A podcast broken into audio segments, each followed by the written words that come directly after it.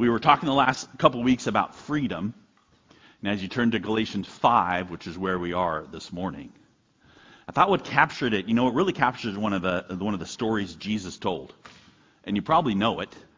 It's about the kid, right, who says to his dad, I hate you. Give me all the money that I was going to have when you die now. And he ran away. Remember, it's Luke 15. The prodigal dad and his two kids. And he ran away and he spent all his money and he and he's sitting there eating pig slop and totally just in his sin and he remembers, oh, my dad actually treats people pretty well. I'll go back and be a slave in his house. And he runs back to, not run, he makes his way back to his dad. But his dad from a far way off is looking for him. And he comes and he lifts his robe and he runs to his kid. This is freedom. Because the kid in his heart's thinking, I'm going to tell dad, I'll pay back, I'll be your slave, I'll work for you. And dad doesn't let the words out of his mouth. He hugs him, he puts a robe on him, he takes away all his guilt and shame, says, This is my child. That is us, you know. We are lost and against God. And here comes God, and he adores us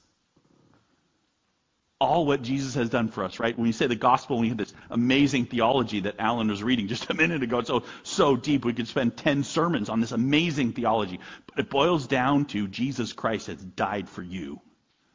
Don't deserve it. He's for you.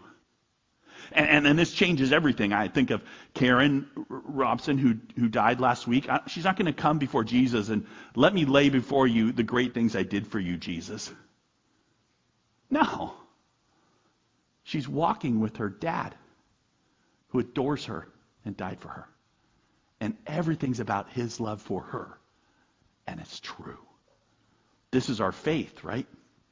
This is our freedom. This is the when when when it says there and it starts in Galatians and we hit this verse last week, we'll pick it up this week. For freedom, Christ has set us free. It's freedom from ourselves from all the things we try and do right, but they're never right, all the ways we try and say it's about us, but it's never about us. It's always about trusting that Jesus has done it for us.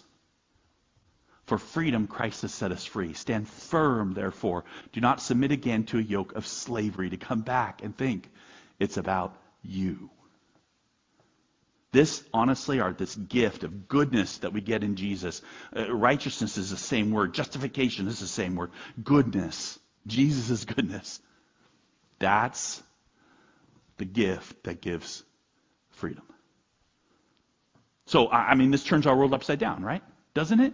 If you really say, okay, I'm with you, Dax, this is the faith that I believe in, this is the trust that I have, is that Jesus paid it all, and I trust him, then the idea is, is that your, your, your world's upside down, because this is such, I mean, the, the term we use around here sometimes is left-handed power. It's not just because I'm left handed. It's because God works in this uncrazy way. This crazy way about that Jesus saved through dying. Not by conquering with great power, but God did this upside down thing where Jesus like a criminal hanging on a cross. He saves you not by making you shining in holiness, like, oh, look at the great example that this person is of great righteousness. No, he saves us by resurrecting us from the dead. He, he frees you and me from the law by killing us. Right, that's Romans 7. So there's no more you and me to be examined, only Him. And this turns our thinking around. We're changed. This is transformation. This is what it is. We're not saved from law to law. Oh no. Oh no. There's no new instructions to accomplish to keep God happy with us. Our whole lives are aimed at resting and helping each other trust this amazing gift. The good news we've heard that's gotten into these hearts by the Holy Spirit. That, that's it, right? Christ in us, sealed with the Spirit, given everything, made an heir simply by God's promise. It's not simply, though, it's amazing and deep. It always has been. God for us. Okay, that's a pretty big, say, boy, Dax, that's a pretty hard hitting introduction there. Well, yeah, because God has you and me. And this is how our lives and our language changes in our church, learning these new ways, and, and even if you've been with us for a, a, little time or a long, you start hearing and you start saying, wow, you know, the theology around here seems a little different. And yeah, there's particular, the language that we use then has different meanings than you might otherwise think. And here in Galatians, Paul lays them out. And so we're going to hit three of them this morning. Always for a sermon, it's three, you know. So the first one is goodness or righteousness. The, the, the second one is obedience. And the third one is service, or particularly the service of love. What do those mean with this new eyes of God's given us everything? And Paul is very wanting us to understand it. And so this is this is the idea. For freedom, Christ has set us free, is the ground. You are free. Why am I free? I'm free from me. I'm done. It's all about Jesus and what he's done my guilt and my shame, and sin doesn't keep me from God anymore because it's all paid for. Doesn't mean I love sin. I hate it. But I have a new reality. Don't go back. We did that last week. This week, we're looking at these three things. The first is righteousness, particularly the interesting way that we think about the hope of righteousness. So, this is from our text. If you haven't want to go to verse 2, Paul says this. He says, Look, I, Paul, say to you that if you accept circumcision, Christ will be of no advantage to you. I testify again to every man who accepts circumcision that he is obligated to keep the whole law. So, so he starts here, right? And, and the law is the very best of the instruction of the Old Testament. It's, it's the wonder of God's interaction with and relationship with his people, and it was based on them keeping their covenant. Circumcision, the Ten Commandments, all, all of it. And Paul says, hey, to start out, just make sure you know that, that you can't pick and choose. This is crazy if you really think about it because we, oh, naturally, pick and choose. I, I, I don't think circumcision is much of anything, but the Ten Commandments, moral living, that's a big deal. I think we should all be doing that. You know, I don't care so much about the law in the Old Testament about how you can't wear two kinds of linen in your shirt. I got a mixed polyester, rayon, whatever, you know. But I care a lot if you covet or you steal or you lie. Those bad things, don't do them. So we kind of started, but but but Paul said, oh, if it's about you staying in relationship with God, it's about you obeying all the things that He's told His people to do in the Mosaic covenant. So you can't just say, you know, like, oh, I know circumcision doesn't matter so much anymore, but the moral bits do. It's a system. If you're under the system, that's the relationship you have with God. And it's based on your keeping the Mosaic covenant. And then you're obligated to the whole thing. That's what he starts with, right? And we know how that turns out. We already know from other places. That turns out with no Jesus. There's no Christ in that. There's just the need for him because we're so bad at keeping the law. In fact, we know that because of what he says here. Look what he says. He says, You are severed from Christ. You who would be righteous, good, justified by the law. You have fallen away from grace. Well, that's pretty strong. So if you're going to find your righteousness by your obedience to the law, Paul says you're lost. This isn't for salvation. This is for after salvation relationship with God. He's talking about the whole thing. You know, remember what the law is. Remember. Remember, this is it's important. Because otherwise you're like, oh, those dusty, old, musty Mosaic laws. No, no, no.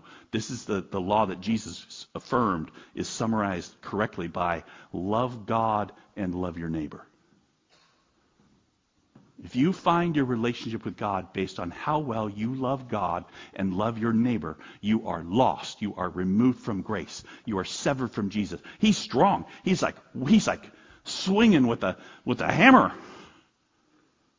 That's because the message of the gospel is Jesus is for us. God loved us and rescued us, and we trust that message. And Jesus is our goodness, full stop. That's what the Spirit cries out to us in our hearts. And, and here it is simply stated For through the Spirit, by faith, we ourselves eagerly wait for the hope of righteousness. Okay, I, very important that you see this. In fact, let's read the next verse too. For in Jesus Christ, neither circumcision nor uncircumcision counts for anything, but only faith working through love. So, so this first thing, it's, it's through the Spirit, right? For through the Spirit, the life we live is supernatural. It's, it's not reasonable. It's not logical. We say logically, what I think God would do is that he would take people who were really bad, like this young prodigal. Remember him? Jesus told a story. And, and, and then he comes back, and, and what would logically happen is that, that you'd put the robes on him, and you'd give him the hug, and you'd give him the forgiveness, and now there would be a long track history of how great the kid did. You Remember the story there in Luke 15? It's totally silent. It's not the point. It's like the love of God is the point. God adores him, he accepts him, he takes him into his family. And then the child became more faithful. No, that's not it, right? No, that, that's, that's not it. Said, through the Spirit, by faith, we eagerly wait. What are we waiting for? The hope of righteousness. Back, let's go back and look at five again. The hope of right, like, like this puts to death a lot of the ways that we tend to think about this stuff, which is this. It's like, oh, I was really bad. I came and accepted Jesus, and now God is starting to make me good. Well, then it wouldn't say hope of righteousness. It would say righteousness. But that's not it. We await the hope of right. What is he talking about?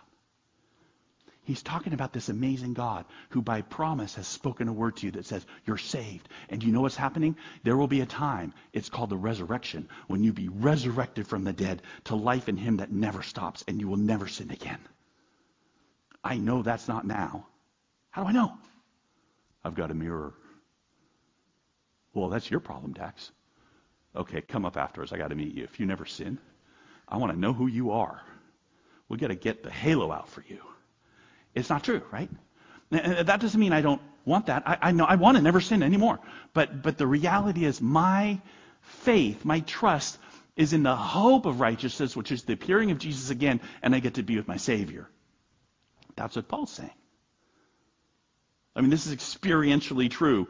I, and, and we don't start, right? It's not like, oh, when I was younger and knew Jesus, I, I, I didn't do very well, but now that I'm older and know Jesus, I shine much more. No, that's just not. Again, maybe it's true of you. It's not true of me. As I've gotten older, I see more of my sin. Oh, I, I depend more on Jesus. I grow in many ways. But in the idea of you getting shinier, holier, more righteous. Right? No, I stay in this hope.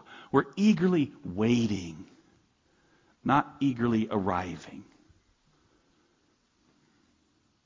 Okay, and we live by faith. Our de- uh, so our declaring ourselves gods, are doing things for God, whether rules or actions like circumcision, they don't mean anything, he says, right? That's what he says. Neither circumcision or uncircumcision mean anything, but only faith working through love. Faith energized by love. Watch out. If you're not careful right here, you'll do some crazy things with this short phrase. You'll take it totally out of the context that Paul is speaking in and try and take it all away from Paul. The easiest way to get what's going on, uh, the easiest way is one of the ways you can translate that is, is, is faith working through love, and it's, it's the faith God gives you and the love of God. Like as you trust God, He's working through you with His love to bless whoever He wants, right? You can think of it that way. The, it's not faith producing your love, it's His love. Love is not the ground for you. Trust is. You say, oh, doesn't faith work? Yes, it does. It produces, right? Of course it does. And what it produces is a care and concern for other people. Because of faith. So faith is the ground, and what it means is I'm an heir. I'm forgiven by God, and so I get this amazing thing. I was a prodigal, and I come and Lord, I will serve you, God. I'll do it. And he didn't even let me have the words out. He he rose me and he clothes me in his righteousness, and he says, "You're mine, kid." And and and the the thing that changes me isn't just that. It's also that I know that's you. You're that person too. I mean, think about that for a minute with me. Because almost always what I want to do when I see somebody is I want them to have practical change towards a better, holy living. Not, I want, want them to know the wonder that Jesus Christ adores them and died for them, and they're clothed in the righteousness of God. Them. Not based on their works at all. But, but when I get this, when I say, no, my trust is here, I'm, we're in the hope of righteousness together, I'm not put off by somebody's sin. Of course they're a sinner. I, am not, I'm not put off by anything except this idea that you don't trust that your only hope is in Jesus. See, I look now at broken you and flawed you and, I, and, and you're beloved like me. That, that puts me in a different mindset. It is not faith to see love as a way to gain status or to prove your worth or to increase your goodness. None of that goes along with the gospel message. Only faith is I'm incredibly loved already. I have nothing to prove. And knowing that you leads me towards this worldview that I, I wow, I know God's going to use me to bless those around me. And I want that. I hope you want it too. Because God adores you. And you know what? God adores me too. How do I know? The Bible tells me so. This is what we're talking about.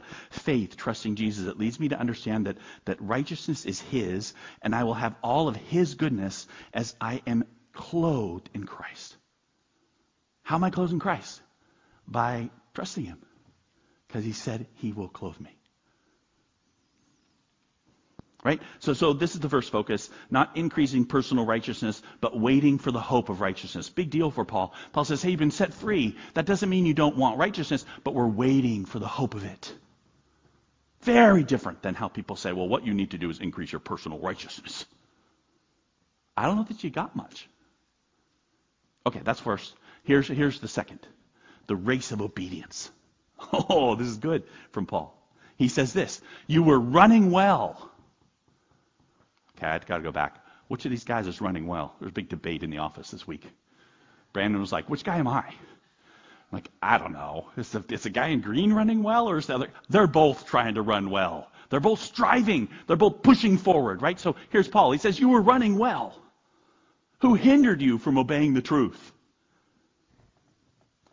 Interesting, right? Because who, who, hasn't heard trust and obey?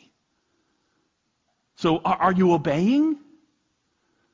And here we have Paul saying, You're running well. I, I think that means you were obeying. You, you, you, were doing the thing. You were doing the thing that you needed to do. You were, you were running the race. And on this running and striving race we have in other places, including Philippians 3, you have these ideas of Paul, and he's striving for, for the goal of the gospel of Jesus. And, and so we get in our heart, okay, I gotta, I gotta, I gotta obey. Yes, indeed.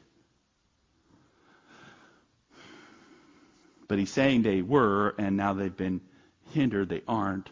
And so when we hear this obey, said, oh great, but obey what? And the reality is it's not trust and obey because he's talking about you were trusting Christ alone. That was your obedience. You were running well means you were obeying what you're supposed to obey, means you were trusting in the gospel.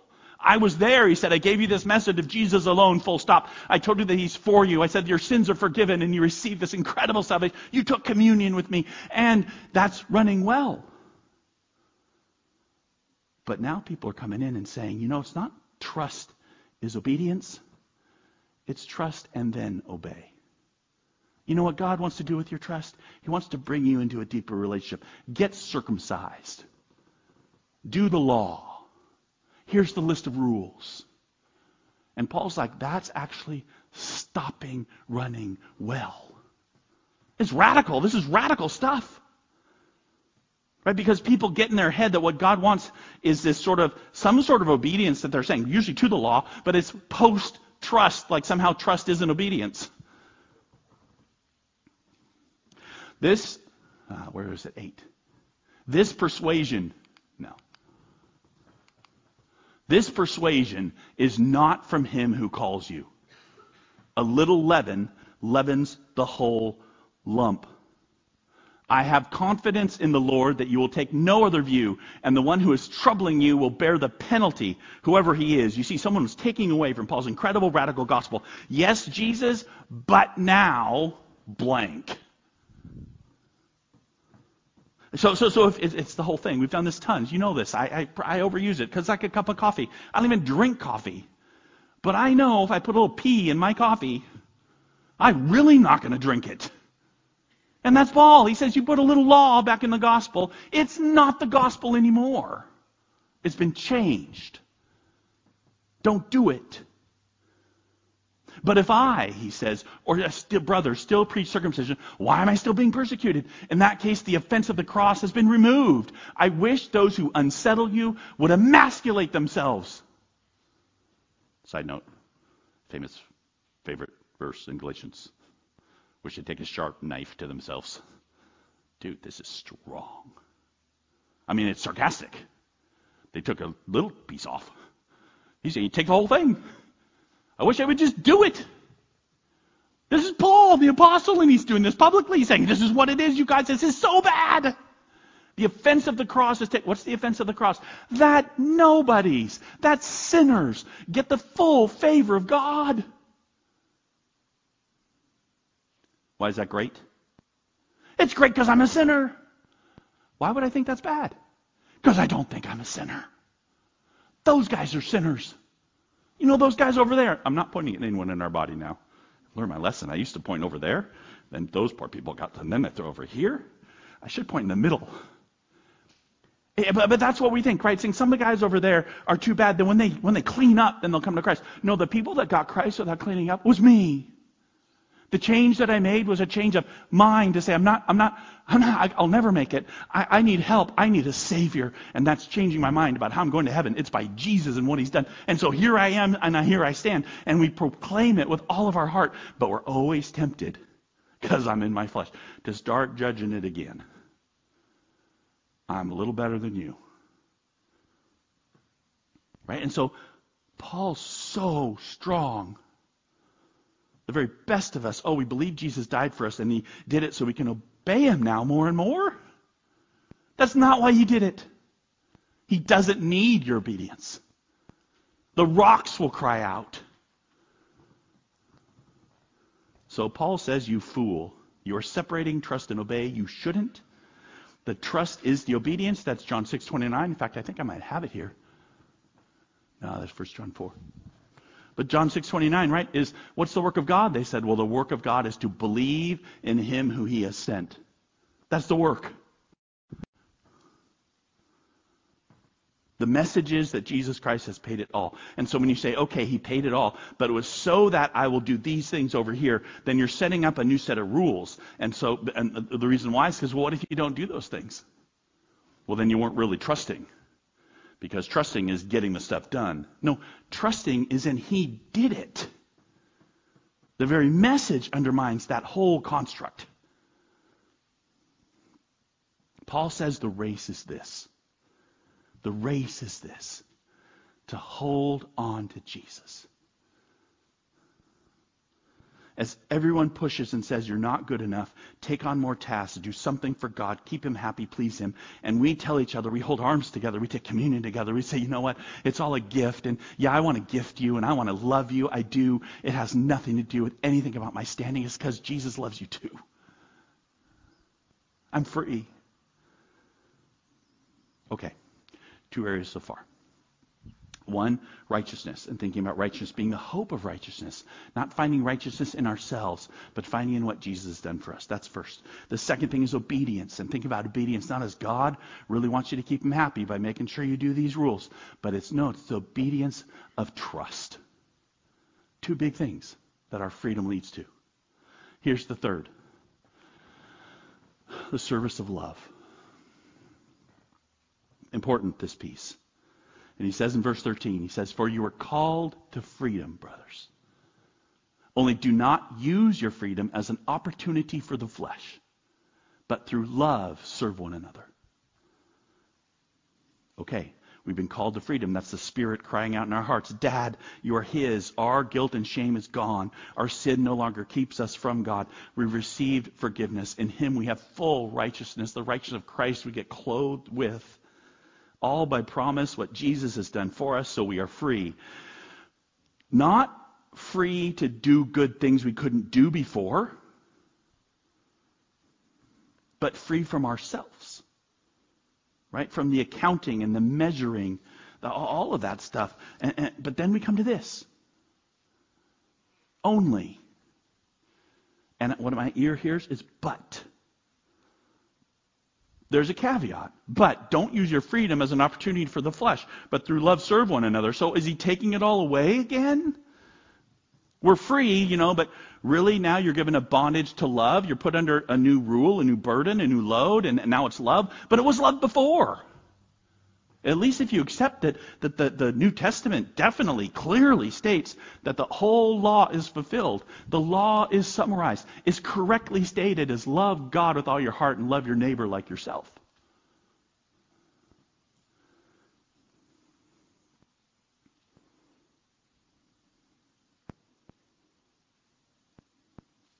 What does he mean? This is important for you because otherwise you're going to be tempted to do exactly what Paul is wanting to like take a knife to people for doing and for pulling people this way. What does he mean? So, how people sometimes say people want to do this, not realizing that the law is love God, love people. So they, they but if you do, you could say it this way. This is kind of how people, you are free from the law, but don't use your freedom. Rather, use your freedom to do the law. You're free from the law, but don't use it. Use your freedom to do the law.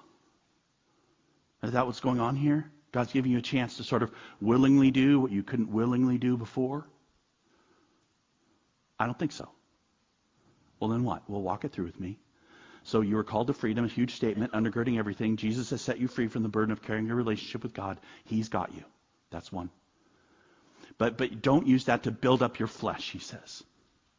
Well, what's that? How would your flesh be built up? By having this amazing freedom of Christ. Here's how it gets built up. This is it. Think about this through with me. I'm free, but you're not. I'm free. My guilt and shame are gone, but I'm going to keep you under it. Right? By how I do. He says, watch out. This is a temptation to do. You have to do things my way or else you aren't God's. Do you see what he's getting at? We can use freedom as a law like anything else. I'm free, but you're still under bondage. Let me give you a silly example. Halloween's coming up. Saying, well, you guys, I'm free because I give out full size candy bars. People come to my house, they get a full size candy bar. You, silly people, you turn out your lights and act like you're not home. What am I doing? I'm making freedom based on some sort of thing about how you decide about what you want to do about Halloween. That's what am I doing? I'm trying to say I'm better than you and the choices you make. We'll, we'll, we'll, get out the standard, you and I. We'll come over to the law, you and I, and we'll get it out and say, okay, who's right about whether you should give out candy bars on Halloween? Boy, you know it's an evil holiday, but why are you giving out candy bars? Or you're hiding, like like you're hiding. You, you, you think your neighbors are going to love that there you are. You're afraid to even deal with them. Who's right? We've got to decide. We got to figure it out because one is love and one is not. No, no, no, you're not thinking rightly. You're wanting to use your freedom, which is you, you can do either one. Your sin doesn't separate you from God, even if you're wrong. What's grounded and what you're grounded in is Jesus Christ adores me, and because he adores me, I'm free to turn out my lights and go watch a movie in the back room. Or Jesus adores me, and I'm free to like give out candy bars and say, hey, you know what? We're a house that loves to give things away. Come by anytime, neighborhood kids. Only don't make a mess. You know, whatever it is, right? But, the, but if I'm doing the other, I'm looking at you and saying, well, uh, my way is good and your way is bad, and therefore I can use my freedom. I'm free. I can do what I want to say you can't, and you got to be like me. Paul says that that's the flesh. That's building up yourself. That, that's the idea.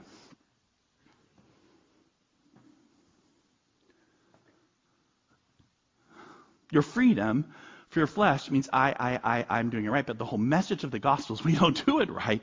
We, we, we rather, we live in forgiveness. It is most definitely a we live in forgiveness. Not I. Anything you don't do right, I'm probably doing right. No, I'm probably doing worse. My own heart, how I evaluate it. My only hope is Jesus. I, am a prodigal kid. I wander off the reservation. There I am, judging again, and, and I need, what do I need? Forgiveness. What do I have? Forgiveness by Jesus and what he's done. The gospel says we're in the same boat, incredibly forgiven. This is the statement he's getting at, right? Through love, serve one another. Well, what's the love? I sat in the right place, but it's 1 John 4:16. I've come to know and believe the love that God has for us. Community is happening and it's happening around the gospel. Don't use your freedom to break community, but to form it. And, and love is huge and it's beautiful. We don't do it well, but Paul says, look, you know the law is love. Uh, uh, look at this with me. It's, it's important to get this. For the whole law is fulfilled in one word. You shall love your neighbor as yourself. Paul's like, yeah! The law equals love. By the way, this is after the New Testament. This is after the Sermon on the Mount. This is after Paul. He gets the message. He wrote Romans. He's, he's talking about, what is he saying? Who fulfilled the law? Jesus Christ fulfilled the law for you. You understand what that means in your heart? The one who loved you better than you could ever be loved is Jesus. This is what we together receive. We have received this love. And not so you will love your neighbor as yourself. You obviously don't. Stop accusing me, Swanson. I know you don't. I don't. It never ends. I can always give more. I can always love you more. You know, you could be loved better by other people in this church. And anybody who said, oh no, we, I, I love better than anyone. No, you're just putting burdens on people. How do you know? This is the truth. I have been loved. I have been loved perfectly. By who? By Jesus. He fulfills the law. He laid down, and guess what? I'm in him. I died. The law has nothing more to say to me. I couldn't do it. I can't do it. But I've got Jesus. He both did it, and he lavishes out on me and you. This is where he's going.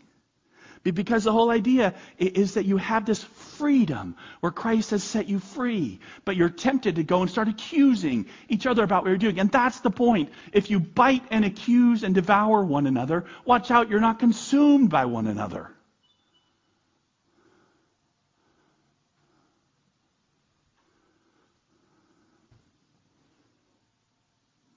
That might be God calling in to say, wait a minute, Swanson. I'm convinced. Paul in Galatians is so strong. And it's so different than what I want to say. Because in my flesh, I want Dax to be shining. I want, and I'm using myself in the third person, how prideful. But there I am. I want to be the one, the one. But there is the one. He died on a cross. He rose from the dead. He's interceding for me now. He's preparing a place for me. And not just me, for you. That changes everything. And if I bite and devour and try and say, no, you're not doing it. Come, come do more like me. You need to be more like me. That's, that's actually the opposite of what's gone on. You're saying you're not free.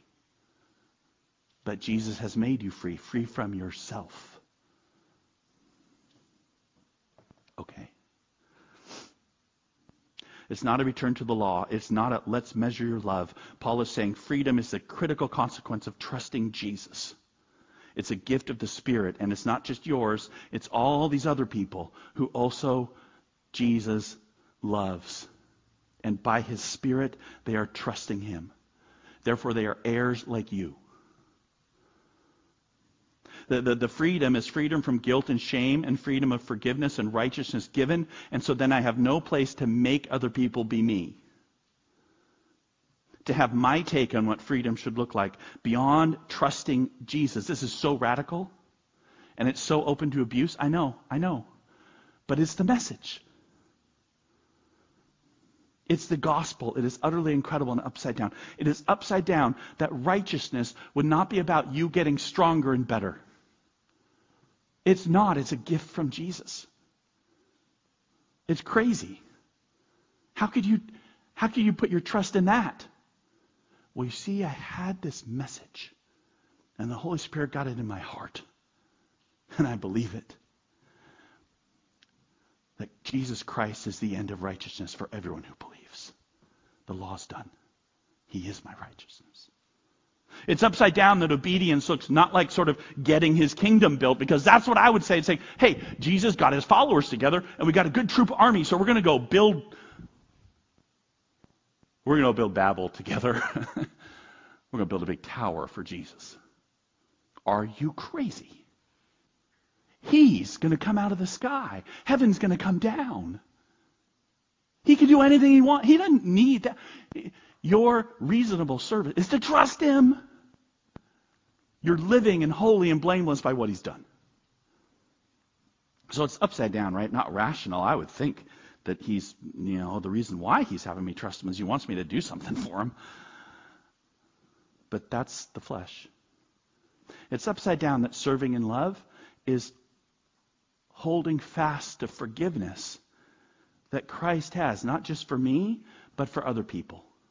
It's why we're a community of absolution. When confession, we can be transparent with our sin because it doesn't keep us from God, but we need to hear that Jesus forgives us. It's the most precious thing you can say.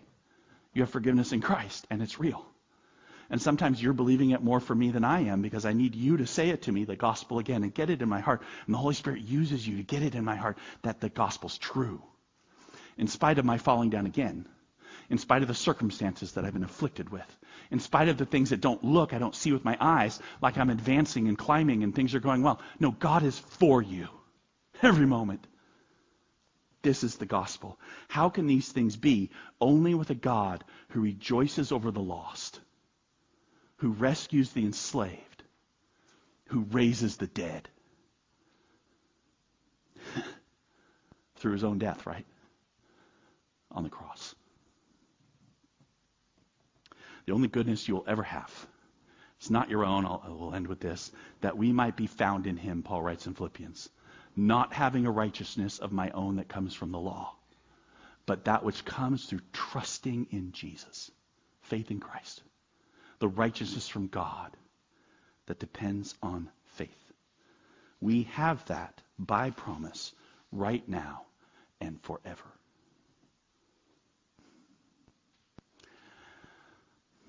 It's okay if this particular message this morning hits you a little strange because it's not what we hear in the Christian community so often.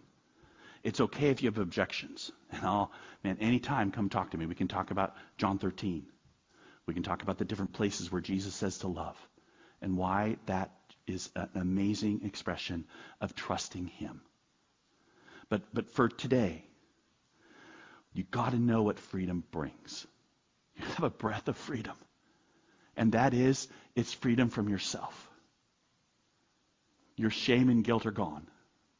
You can stand without having to hide. You are His by what He's done for you, simply by saying, Yes, I want this. I receive it. Could I please have it? Let's encourage each other to hope and to trust and to live in the freedom that Jesus Christ has purchased for us now and forever. Even and especially when we're too weak to fully grab hold. Right? Because it's not about the strength of my grip. It's about the strength of His. He is strong enough for you.